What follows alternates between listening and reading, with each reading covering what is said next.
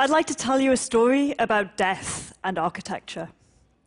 A hundred years ago, we tended to die of infectious diseases like pneumonia, that if they took hold would take us away quite quickly.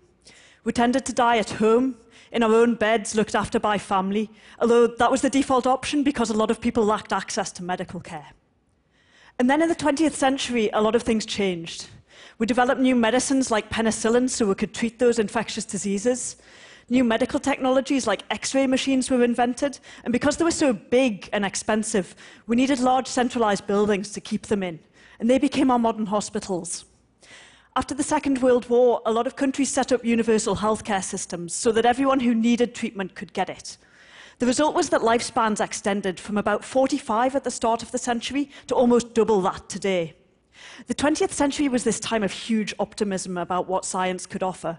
But with all of the focus on life, death was forgotten, even as our approach to death changed dramatically. Now, I'm an architect, and for the past year and a half, I've been looking at these changes and at what they mean for architecture related to death and dying. We now tend to die of cancer and heart disease, and what that means is that many of us will have a long period of chronic illness at the end of our lives. During that period, we're likely to spend a lot of time in hospitals and hospices and care homes. Now, we've all been in a modern hospital. You know those fluorescent lights and the endless corridors and those rows of uncomfortable chairs. Hospital architecture has earned its bad reputation. But the surprising thing is, it wasn't always like this. This is L'Ospedale degli Innocenti, built in 1419 by Brunelleschi, who was one of the most famous and influential architects of his time.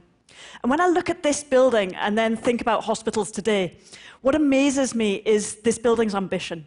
It's just a really great building. It has these courtyards in the middle so that all of the rooms have daylight and fresh air. And the rooms are big and they have high ceilings so they just feel more comfortable to be in. And it's also beautiful. Somehow, we've forgotten that that's even possible for a hospital. Now, if we want better buildings for dying, then we have to talk about it. But because we find the subject of death uncomfortable, we don't talk about it, and we don't question how we as a society approach death. One of the things that surprised me most in my research, though, is how changeable attitudes actually are. This is the first crematorium in the UK, which was built in Woking in the 1870s. And when this was first built, there were protests in the local village. Cremation wasn't socially acceptable, and 99.8% of people got buried. And yet, only 100 years later, three quarters of us get cremated. People are actually really open to changing things if they're given the chance to talk about them. So, this conversation about death and architecture was what I wanted to start when I did my first exhibition on it in Venice in June, which was called Death in Venice. Um, and it, it was designed to be quite playful so that people would literally engage with it.